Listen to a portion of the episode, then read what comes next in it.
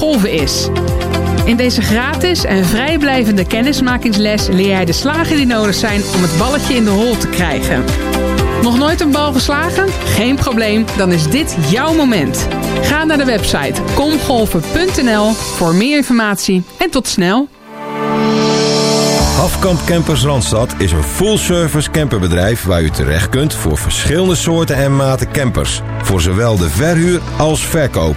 Van grote luxe integraal campers tot compact half integraal en buscampers. Voor ieder wat wils. Onze medewerkers hebben zelf ervaringen met kamperen en geven u graag advies op maat. Tevens bieden wij onderhoud en stalling aan.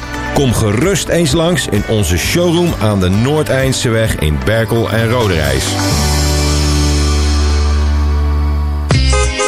Ga toch weg. Met autobedrijf Van Winden kan je altijd overweg.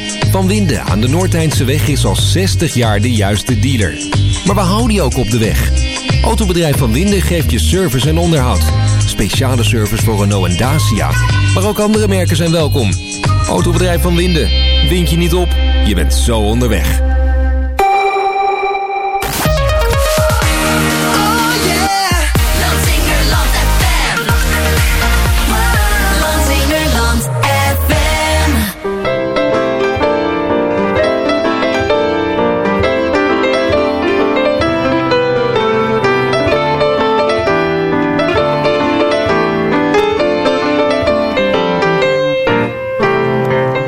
Goedenavond luisteraars, dit is Zorgzaam, het programma van, voor, door en over de zorg in de regio.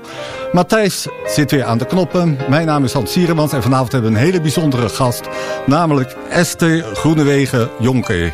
Welkom. Ja, dankjewel Hans. Ja. ja. Leuk dat je er bent en uh, ja, ik vraag altijd het eerst aan mijn gasten om zichzelf voor te stellen. Bij jou is het wat ingewikkeld waar het, waar het over gaat. Dus ik heb lief dat jij dat zelf uitlegt. ja, ja. ja. maar het is heel bijzonder. Ja. Dankjewel, dankjewel voor de uitnodiging. Nou, ik ben dus Esther Groenewegen, jonker.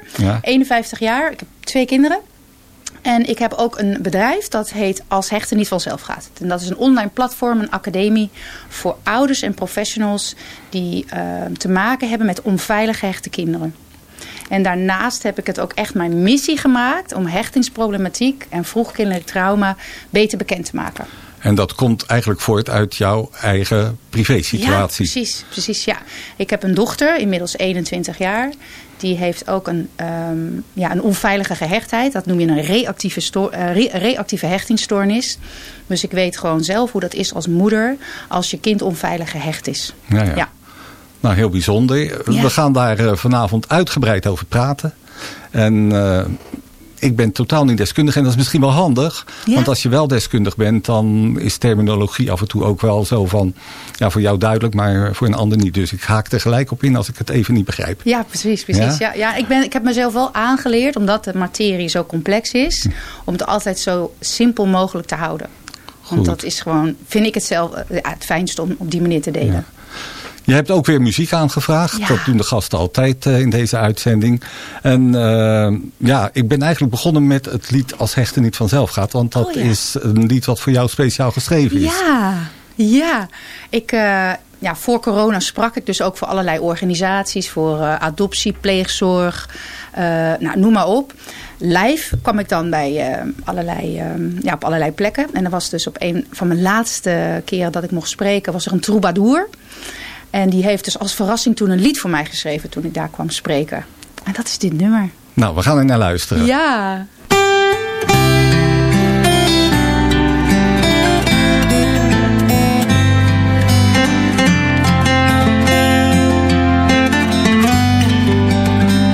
Als alles goed was, als alles fijn was, als dat zo was, hoe zou dat zijn als alles zoet was, als alles mooi was, als leven zacht was, zacht als satijn. Affectie tonen, liefde belonen, willen weten wie jij bent affectie belonen. Terwijl jij jezelf niet kent. Rijk over de bergen, doorkruis de zeeën. Blijf altijd zoeken, trotseer de wind. Ik zal je helpen en beschermen als hechten niet vanzelf gaat. Als hechten niet vanzelf gaat, lief kind.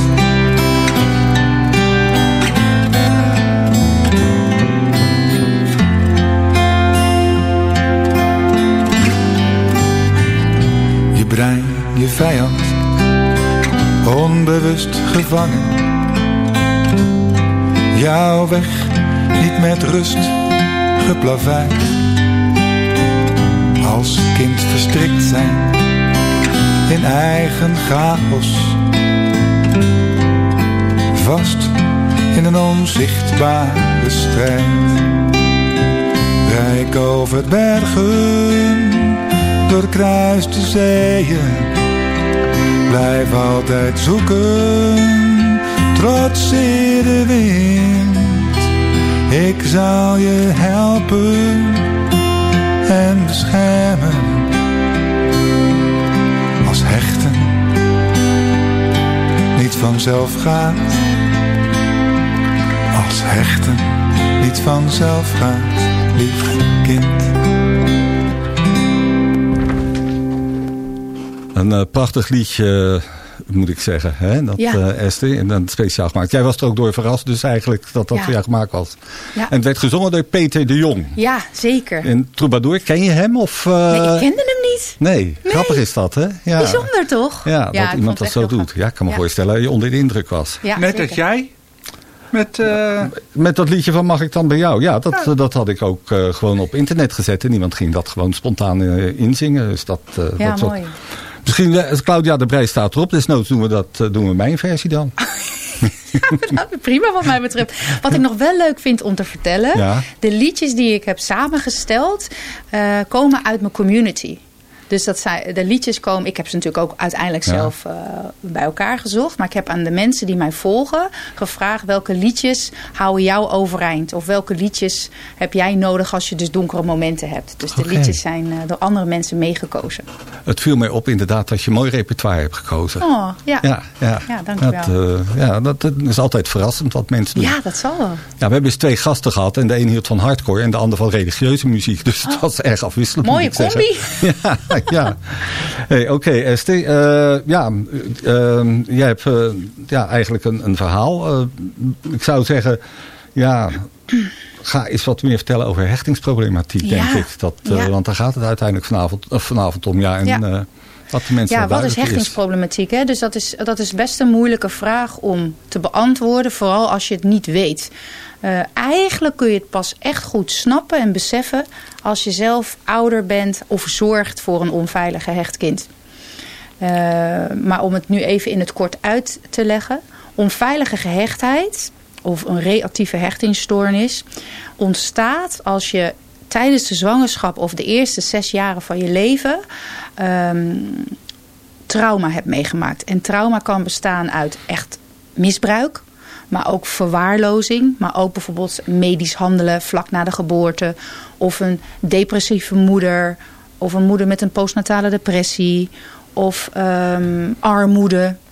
Of hele slechte kinderdagverblijf. Ja. En het meest bekend is hechtingsproblematiek bij um, pleegzorg of uh, adoptie. Ja. He, daar is het meer bekend en meer logisch dat het daar kan ontstaan. Ja. Maar het kan dus ook bij biologische... Hè, mijn dochter is dan een biologisch kind van mij. Kan het ook ontstaan. Ja, en, ja. En, maar is daar dan een oorzaak van bekend? Uh, ja, bij mij? Ja, bij mijn goed. dochter. Ja, ja, ja. ik wil niet te veel in je privacy misschien duiken. Maar... Nou, ik ben nogal open, want Ja. ik, ik heb zo'n enorm missiegevoel. Dus Ja. ik wil echt die stem zijn voor die, al die andere ouders die dat nog niet durven. Ja. Dus ik ben uh, eigenlijk heel vrij in wat ik deel. Ik deel alleen niets over mijn dochter, want ik uh, vind haar privacy wel belangrijk. Ja, ja. Maar het ontstaan van de onveilige gehechtheid mag ik van haar delen. Oké. En zij is geboren uit, uit, uit mij natuurlijk, maar samen met een Indiaanse man. En dit was een man met heel veel mentale problemen. dus uiteindelijk was er in ons huwelijk huiselijk geweld, drank- en drugsproblematiek, wat ik niet wist. Dus het was een hele nare situatie. Um, en uiteindelijk na haar geboorte dacht ik van oeh, dit wordt alleen maar erger en erger. Ik had nog ergens gehoopt als, het dan, hè, als, als mijn dochter geboren is, dan komt er wel rust. Maar het werd alleen maar erger en erger. En toen moest ik ook echt voor hem vluchten. Dus ik dacht van, ik ben eigenlijk nu al niet meer veilig en straks is mijn dochter ook niet veilig. Dus toen ben ik gevlucht. En toen ben ik ondergedoken geweest bij mijn vader. Ja, En ik vind dat toch wel belangrijk om te vertellen. Want ik ben gewoon een normale Nederlandse vrouw. Ja, en als je mij ziet en als je me volgt, denk je van... God, dat is een sterke vrouw. Maar ook dat soort mensen kan dit overkomen. Het kan iedereen overkomen. Ja, het kan iedereen overkomen. Ja. Ja. En dat vind ik gewoon belangrijk om te delen. Ik heb dat jarenlang niet durven delen, want ik schaamde me. En ik voelde me schuldig. Uh, het was natuurlijk vreselijk. Maar wanneer uitte zich dat bij je dochter? Dat je zegt, dat daar is geen goede gerechtheid. Want op een gegeven moment kom je op een moment, zoals geboren. Ja, dan kom je op een moment van, eh, er zit iets wat niet helemaal goed is. en, Uh... Nou, dat is eigenlijk wel heel verdrietig. Um, ik wist eigenlijk al heel snel na de geboorte, er is iets. Um, dit is anders dan anders. Of hoort dit zo. Maar ik had nog geen vriendinnen met kinderen. Het was ook het eerste kind in mijn familie. Hè, dus het eerste kleinkind en het eerste kind van, um, hoe noem je dat? Eh, broers of uh, andere familieleden. En um, dus ik bleef een beetje met een onderbuikgevoel zitten van... oeh, ik weet niet zo goed wat ik hiermee aan moet. Hè? Dus ik ging echt zo ook een beetje twijfelen. Is het nou mijn stukje? Is het nou haar stukje? En ik kwam er eigenlijk pas achter toen ze opgenomen werd in dagbehandeling. Dus toen was ze zes. Dus al die jaren daarvoor bleef ik met dat onderbuikgevoel zitten. Nou, hoe zag dat dan er dan uit in onze situatie? Is dat ze vanaf heel jongs af aan mij al afwees. Zo klein als kinderen zijn, kunnen ze dus hun primaire verzorger, zoals dat heet, afwijzen. En dat was ik, want ik was inmiddels natuurlijk een alleenstaande moeder. Dus ik was haar eerste verzorger. En daarnaast was ze heel grenzeloos naar anderen. Dus ze was al heel jong heel erg gericht op vreemden. Mhm. Ging lachen, ging bij ze op schoot zitten. Wat eigenlijk heel gek gedrag is. Ja, ja. ja en iedereen vond het fantastisch. En ik dacht echt van, oeh. Maar daar voel je ook doodongelukkig bij, denk ik. Ja, ik vond het er heel gek uitzien. Maar ik wist het niet binnen een kader te plaatsen van, wat is dit nou? Maar ik had wel zoiets van, oeh, dit zit niet goed. Nee. Ja. En toen kwam ze dus op die dagbehandeling. En, en, en daar werd eigenlijk ging het kartje vallen. Want ja, het gaat over die gehechtheid. En dat is natuurlijk toch een diagnose, dat heb ik ook gelezen, die heel moeilijk te stellen is. Ja, dat, uh... ja. De juiste kennis ontbreekt vaak.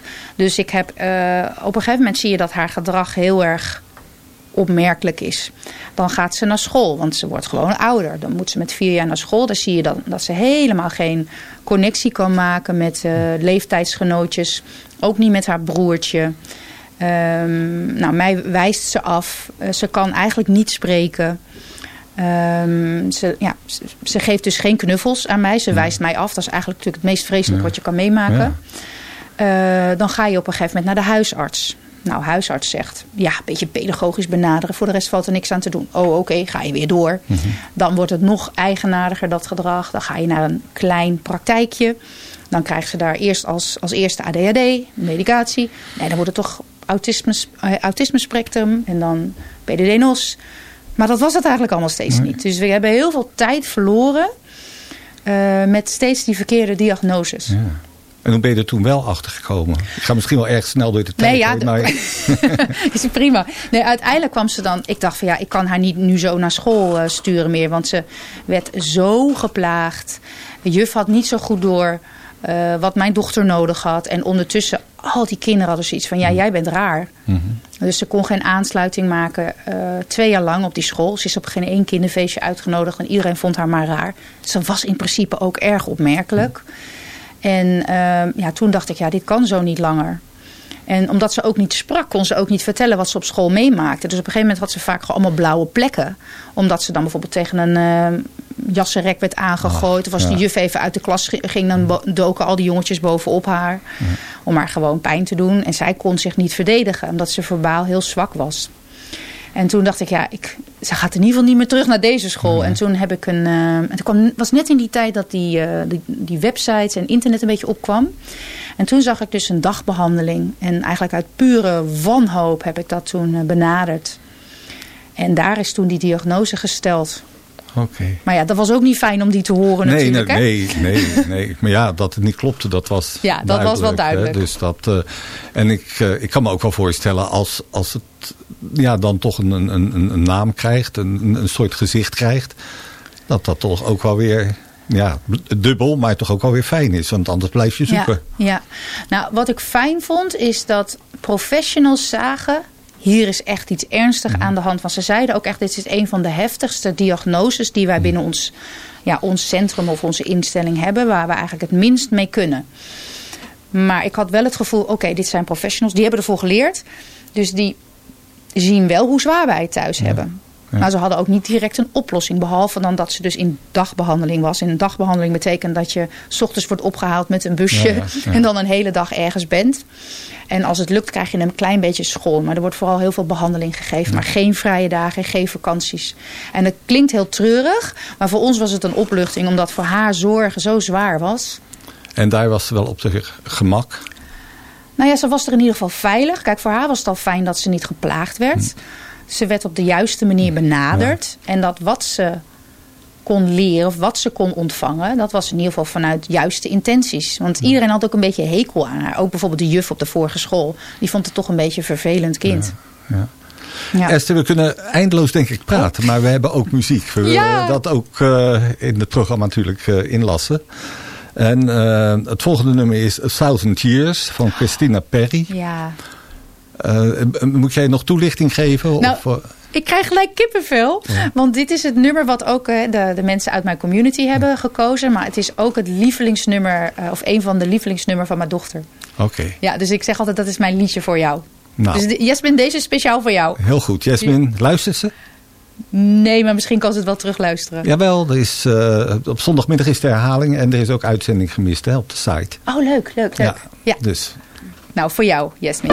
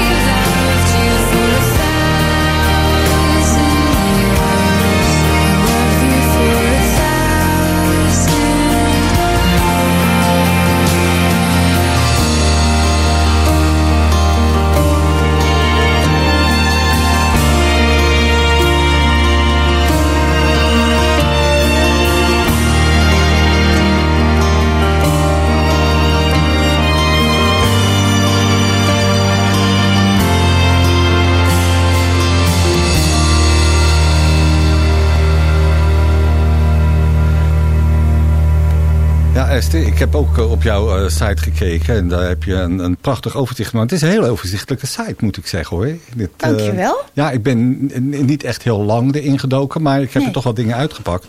En toen uh, zag ik het ontstaan van hechtingsproblemen. En vond ik heel overzichtelijk dat je een aantal risicofactoren schreef vanuit het kind. Ja. Risicofactoren ouder en gezin, daar zei je net eigenlijk al een, een, een, persoonlijk verhaal over. En risicofactoren van de omgeving. Kan, kan, je daar iets over vertellen? Laten we met het kind beginnen. Wat, ja. wat, wat nou, dat is dus uh, dat is ook de reden dat ik het op de website heb gezet. Dat uh, soms zie je dus gedrag bij kinderen en weet je echt niet waar dat nu vandaan komt. Krijgen ze dus ook ja, eigenlijk verkeerde labels op. Ik ben sowieso helemaal niet van de labels. Uh, en ik vond dat daar duidelijkheid in moest komen. En ik heb inmiddels een hele boekenkast vol met allemaal Nederlandse en Amerikaanse boeken. Dus op een gegeven moment heb ik alles op een hoop gegooid op een zomer. En daar ben ik overal al die risicofactoren van gaan uh, uithalen. En dat is dus deze lijst geworden op die website. Daarnaast ook alle symptomen. Maar dan zie je dus dat er bijvoorbeeld bij baby's, hè, dus het jonge kind en bij baby's al heel veel verschillende risicofactoren zijn. Uh, uh, wat ik al noemde, medisch handelen na geboorte van baby of van moeder. Uh, maar ook bijvoorbeeld een keizersnee, te vroeg geboren. als moeder al heel erg gestrest is tijdens de bevalling. Um, en dat is heel erg goed om te weten. Vooral ook bijvoorbeeld weer voor in het ziekenhuis. Hè. Dus ik word ook wel eens benaderd door studenten die daar dan een scriptie over schrijven. Want die kennis over hechtingsproblematiek, die moet dus ook in het ziekenhuis terechtkomen op de neonatologie. Er begint een klein beetje beweging in te komen. Nou ja. Ja. en daarnaast is het ook belangrijk om dan te snappen risicofactoren, ouders en uh, gezin. Dat um, ja, als bijvoorbeeld ouders, bijvoorbeeld wel hele liefdevolle ouders zijn, maar bijvoorbeeld uh, drankgebruik hebben, hè, drankmedicijnen of uh, drugsgebruik, dat ze op bepaalde momenten dus, ja, dat noem je niet responsief kunnen reageren op kinderen. En als dat te vaak en te lang duurt, kan een kind daar ook al onveilig gehecht uh, door raken. Ja. En, um, en, maar ook bijvoorbeeld uh, risicofactoren waar we niet zo snel aan kunnen herleiden. Uh, dat dat dan ook hechtingsproblematiek kan veroorzaken. En dat is bijvoorbeeld ook um, als ouders juist een hele hoge opleiding hebben. Dus dat zijn ouders bijvoorbeeld... Uh, een moeder is rechter en vader is advocaat met eigen ja. advocatenkantoor. En dan ziet dat aan de buitenkant, het plaatje ziet er heel mooi uit. Maar die kinderen krijgen echt feitelijk geen genoeg tijd van hun ouders. Ook dan kunnen die kinderen niet veilig hechten aan die ouders. Er is bijvoorbeeld elk jaar een nieuwe au pair. Het huis is zo groot dat iedereen in een eigen vleugel zit, ik noem maar wat. En dan zie je vaak dat die kinderen een beetje onuitstaanbaar zijn. En dat kan best ook als oorzaak hebben een niet goede, gehechte, ja, niet goede gehechtheid met ouders. Ja. Ja. Heeft niemand schuld aan. Hè? Ik, ik probeer er altijd bij te zeggen, omdat er zoveel onwetendheid is... Uh, ik vind nooit dat iemand daar schuld aan heeft. Want ik denk als mensen beter weten, dan zouden ze ook beter doen. Ik, ik zit heel erg te denken, en het is voor mij al heel lang geleden... maar ik ben ooit mijn carrière begonnen in het kinderthuis op de Mozartlaan. Ken je dat? dat uh, de Horizon? Ja, tegenwoordig heet dat dan de Horizon. Vroeger heet het Burgerweeshuis. Oh, wauw. Bestond het toen al? Ja, ja, toen was het al, uh, ook al lang, moet ik zeggen. Dat is bij mij om de hoek. Ja, dat is om de hoek. Ja. ja. ik kan me voorstellen dat daar heel veel kinderen zitten met hechtingsproblemen. Ja, ja. en toch krijgen ze heel vaak niet dat label. Dus dan worden ja, precies. ze, worden ze uh, agressief, gevaar voor zichzelf. Uh, ik word ook vaak uitgenodigd om dan bij die zittingen um, deel te nemen van de Raad van de Kinderbescherming. Hè, als kinderen uit huis geplaatst worden of zo. En um, dan wordt er ook taal gebruikt waarvan ik denk... oh, ik wilde zo graag dat jullie die kinderen beter snapten. Want die kinderen zijn niet agressief. Dat is hun uiting van het trauma wat erin zit. En als we dat gaan snappen, dan gaan we ook ja, gewoon heel anders naar die kinderen kijken. En ook naar die kinderen bij de horizon. Ja, ja, nou ja goed. Er zal ongetwijfeld veel veranderd zijn buiten ik de tijd toen het. ik er was.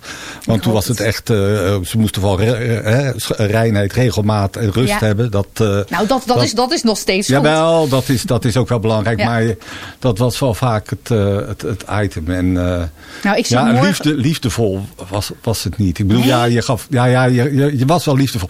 Weet je wat het... Uh, ja, en dan ga ik over mij... ja. Vertel maar. Ja, nee, maar dat vind ik ook het leuke van die verhalen die je dan hoort. En ja. je vertaalt dat ook gelijk weer naar jezelf toe. Maar wat ik wel heel erg opviel is... Kijk, dat personeel komt en gaat ook. Ja. En uh, ik heb daar een aantal jaren gewerkt. En toen ging ik eigenlijk met lood uit in mijn schoenen weg. Want ja, ja toen had ik iets. Kies ik voor mijn relatie of kies ik. Want zo lag dat echt. Mm. Die kinderen. Het is echt de baan geweest waarvan ik zeg. Dat, geeft me het meeste aan.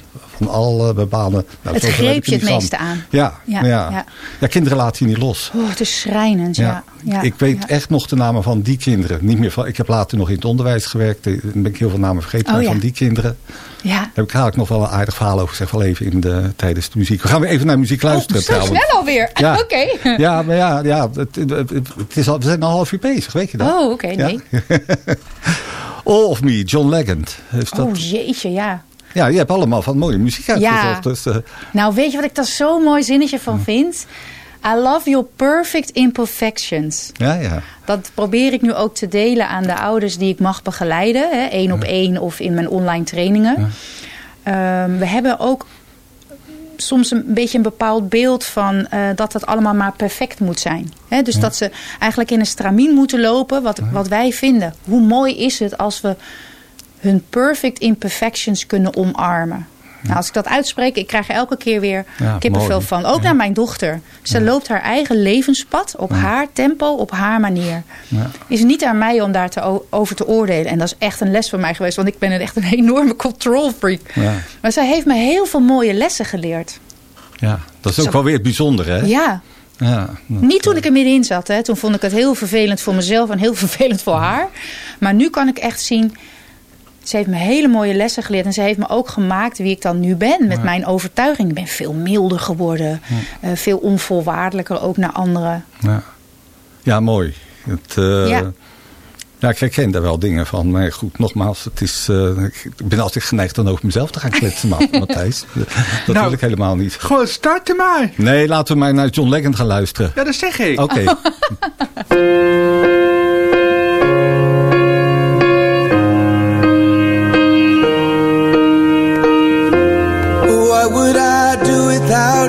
smart mouth drawing me in and you kicking me out. You've got my head spinning, no kidding. I can't pin you down. What's going on in that beautiful mind?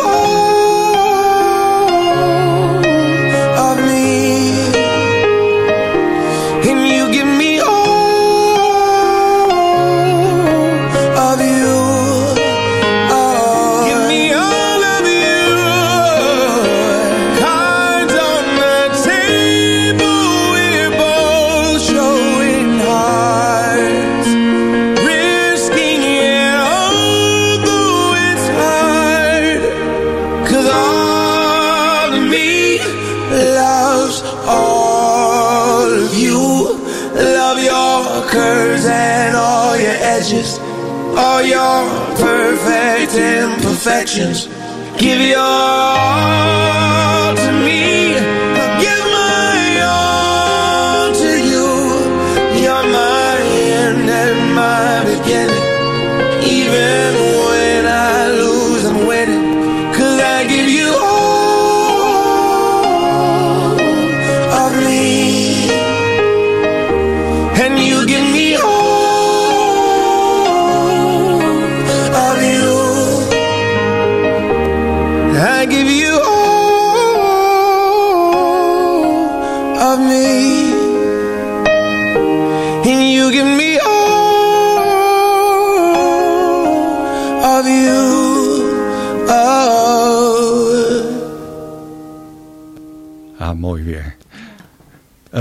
Hebben het net gehad over risicofactoren bij het kind. Ik, ik wil ze eigenlijk alle drie maar even doorlopen. Oh. Vind je het niet? Of had jij iets... eh, Ik was al een beetje begonnen ook Ah, aan... eh, eh, aan de- aan het gezin. Ja, precies. Hè, dat ik zei... eh, ehm, we zijn een beetje geneigd om te denken dat het vooral in bepaalde milieus en bepaalde eh, eh, groeperingen Ja. voortkomt. Wat ook natuurlijk zo is.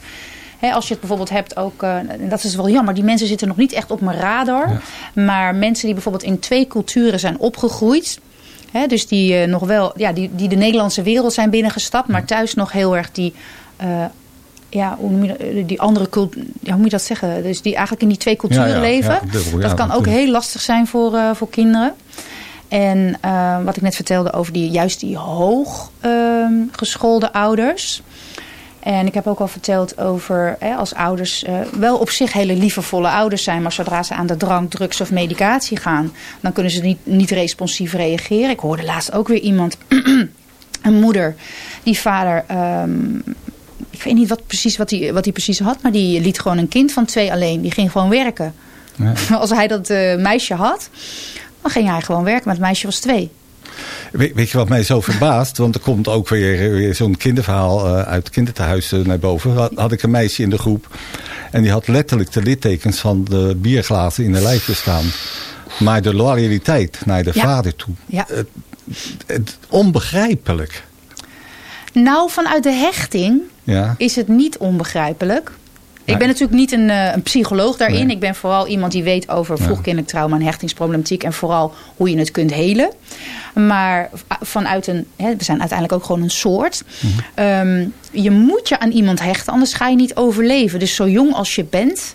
Ook als je bijvoorbeeld dat, eh, dat gansje uit dat eh, ei komt. En die, het eerste wat hij of zij ziet, dan gaat hij achteraan lopen. Zo is dat met kinderen ook. Hè, wat het dan ook is. en Of, of, of het ook goed voor je is. Eh, dat weet je als kind nog niet. Want dat brein is nog niet zo ontwikkeld. Dat je dat bewust kunt bedenken. Je, weet, je weet, ik heb een verzorger nodig om te overleven. Ja, ja. Ja, dat, eigenlijk, nou ja, naarmate je zit te praten, denk ik, heel veel mensen die daar in zo'n instelling werken, die zouden daar veel meer van af moeten Ja. weten, veel meer van Nou, die moeten mogen me leren. uitnodigen hoor. Ik kom graag spreken. Ja, ja, nou, het is... Want eh, vaak als je maar een klein beetje hoort over hoe het werkelijk zit. Ja. Ook over het brein. Hè, dus ik vertel ook een beetje over de werking van het brein. Ja. En ook over de, eh, dat- het gewoon he- heel slecht is om ze te straffen. Maar je kunt wel consequenties aanreiken. Het is niet echt rocket science. Als je een klein beetje meer weet over hechting... kun je ze al veel beter helpen. ja. Ja. Nou, dan komen we natuurlijk ook eh, dadelijk op hoe je eh, ja, daar je weg in kan vinden. Ook Ja. als, eh, als ouder of als hulpverlener. En, Ja. ja. dat is heel belangrijk. Ja, de- inderdaad, je had er al het een en ander over verteld. Risicofactoren uit de omgeving. Dat- ja, dat gaf je eigenlijk ook al aan. Hè. Vluchtelingen, dat kan Ja. oorlogstrauma's zie ik hier staan. Bedreiging, onderdrukking. Eerwraak wordt hier zelfs genoemd. Ja. Armoede, ja, allemaal dingen die, ja, die, die maken wie je bent. Hè? Waar je, Ja. Ik vond- Een mooie zin vond ik bijvoorbeeld, eh, kinderen met hechtingsproblematiek zijn niet lastig, ze hebben het lastig. Mooi is die, hè? Ja, ja, die heb ik ook gezet in de aankondiging Oh, ja, eh, van het programma van vanavond. Oh, mooi. mooi. ja, ja. dat heb je echt wel duidelijk gemaakt. En ik, ik, ik voel dat zo tot in mijn tenen. Ja.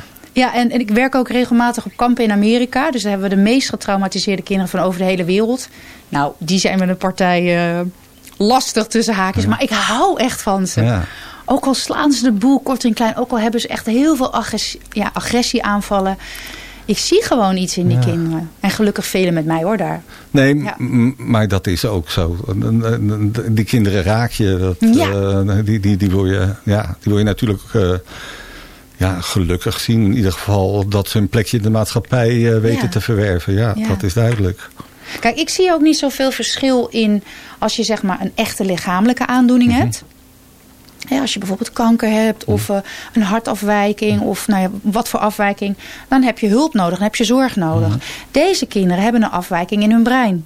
Daar kun je echt kun je dat ook als we in Nederland mochten scannen, dat doen we in Nederland niet, alleen in Amerika, dan zie je afwijkingen in dat brein. Dus je ziet een, dan word ik een beetje technisch, je ziet een vergrote amygdala. Amygdala is zeg maar het alarmknopje van het brein. Je ziet dus dat dat reptiele brein, dat die te lang en te actief is.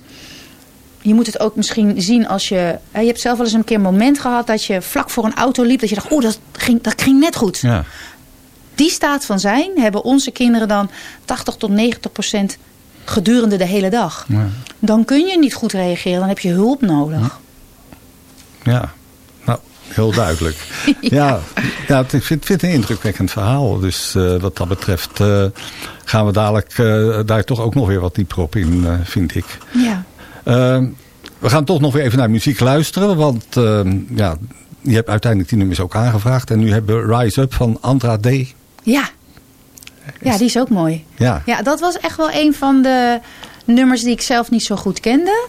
Maar die kwam van een van de moeders uit de community. En toen ben ik die gaan luisteren. Hè, ook om mijn lijst een beetje goed samen te stellen. En ik was echt aan het huilen toen ik het hoorde. Ja? Ja. ja Hij nou. komt echt binnen. Ja. Nou, we gaan er naar luisteren. You're broken down and tired of living life on the merry-go-round. And you can't find a fighter But I see it in you So we gon' walk it out. Mountains. We gon' walk it out and mountains. And I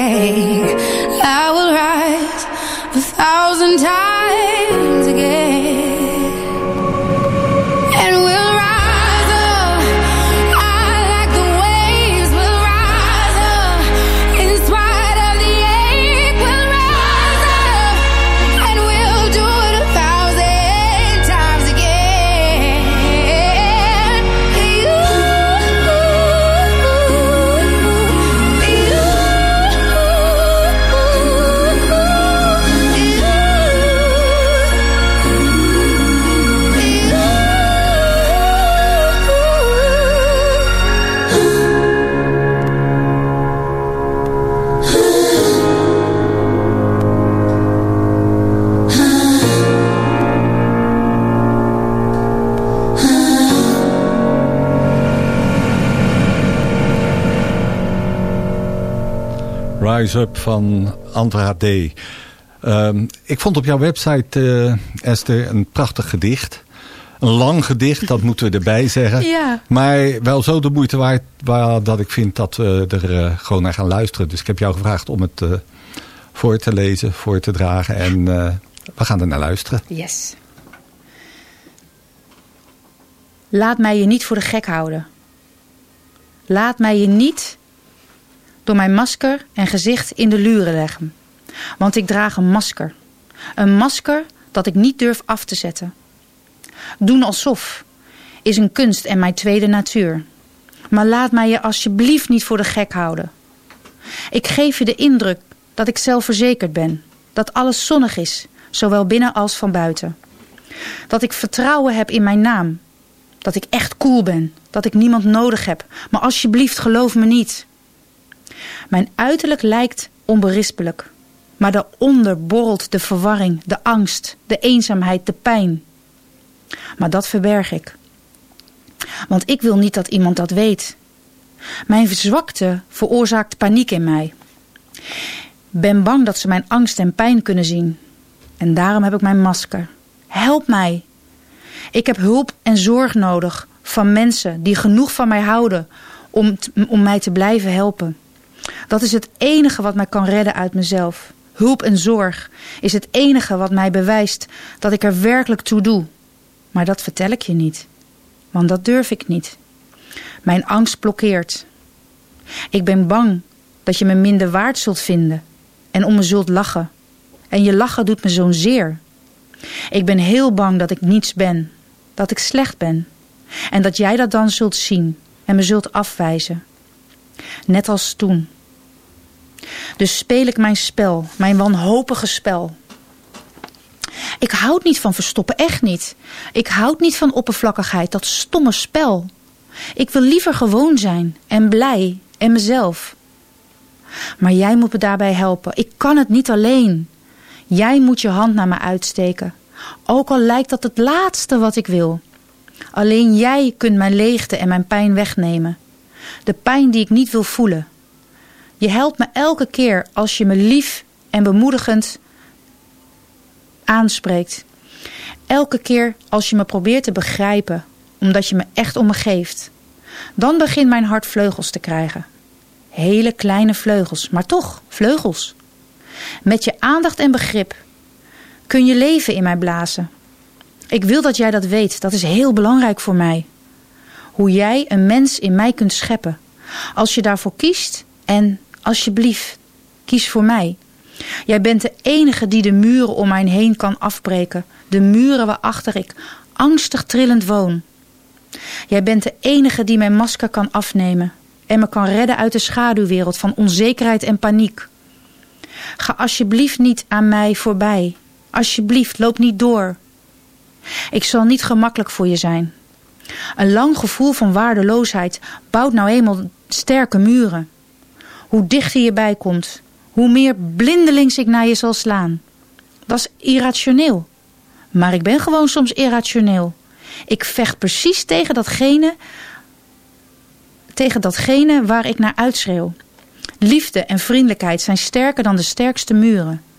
Daarin ligt mijn hoop, mijn enige hoop. Alsjeblieft, breek die muren af met je sterke handen, met je zachte handen, want het kind in mij is beschadigd en heel gevoelig. Heb mij lief. Blijf je liefde geven, tegen de stroom in. Al is het vaak heel zwaar. Laat mij niet vallen. Ook als anderen jou laten vallen. Gewoon om wie je bent voor mij. Laat het kind in mij niet verdrinken. Laat het kind in mij niet verdrinken in eenzaamheid en verdriet en angst. Help die muren af te breken, zodat we elkaar mogen ontmoeten in rust en vertrouwen, in eenheid en in liefde. Gewoon, zoals we zijn, zonder angst voor verlies en weer die pijn. Eens heb ik geleerd dat liefde alleen maar pijn kan zijn. Leer mij alsjeblieft dat liefde fijn mag zijn. Mama, help. En voor alle anderen, help mama.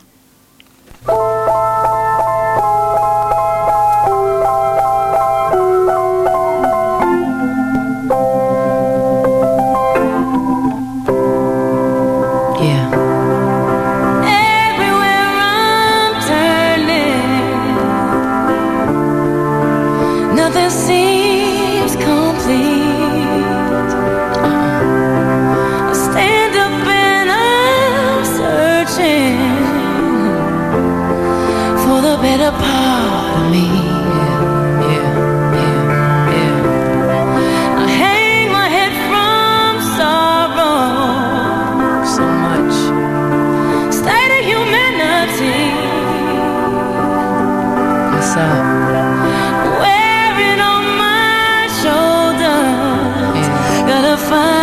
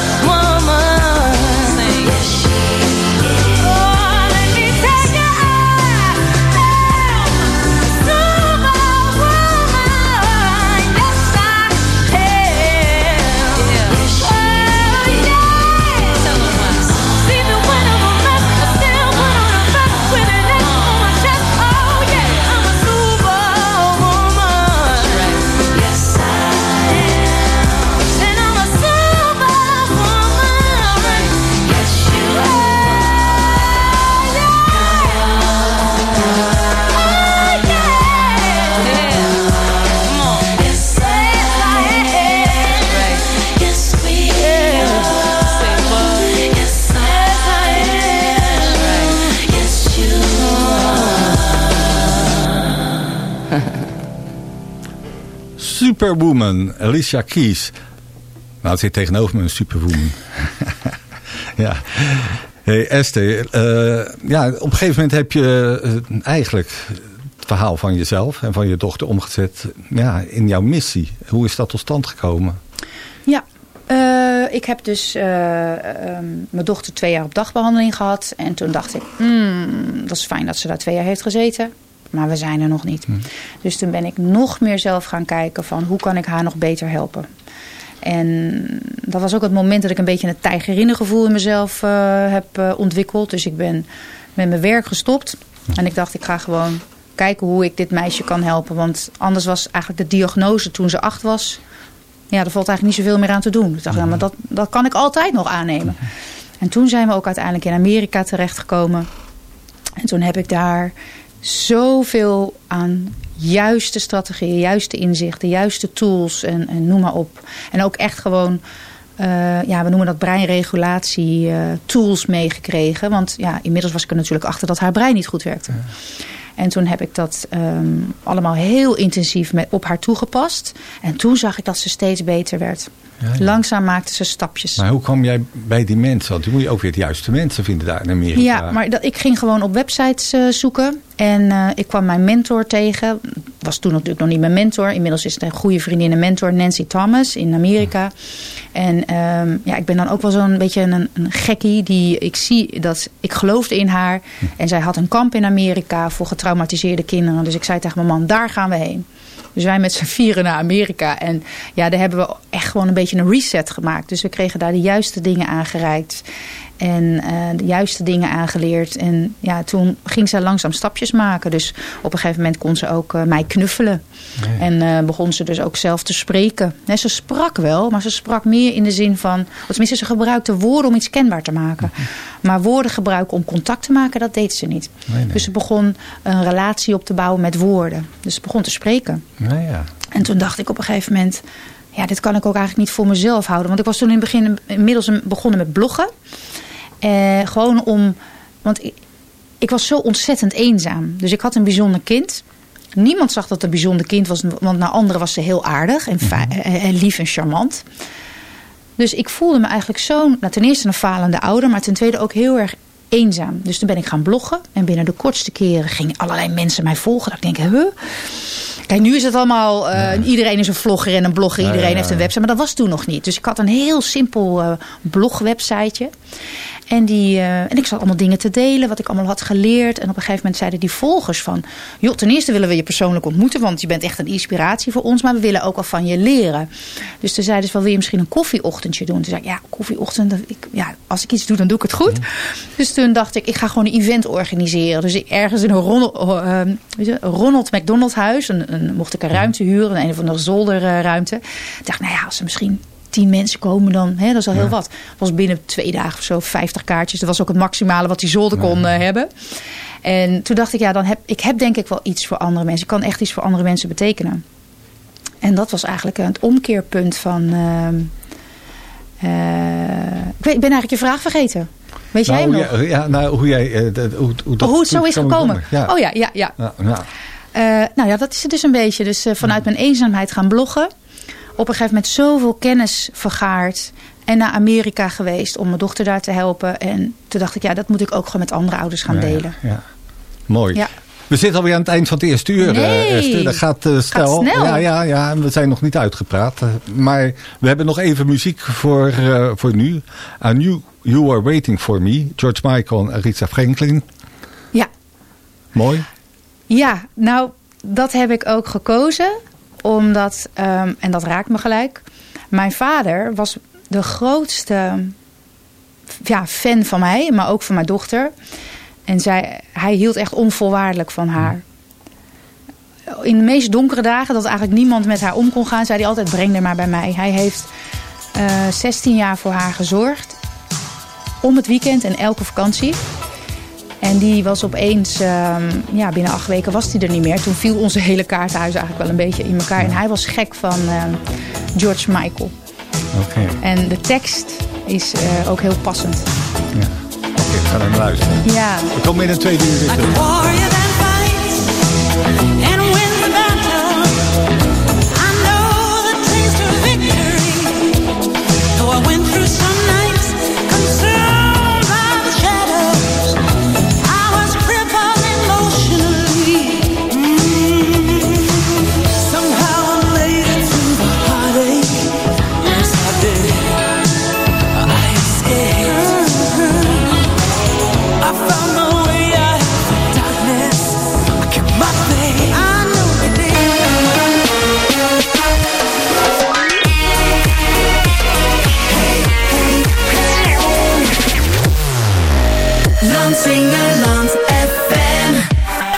Goedenavond.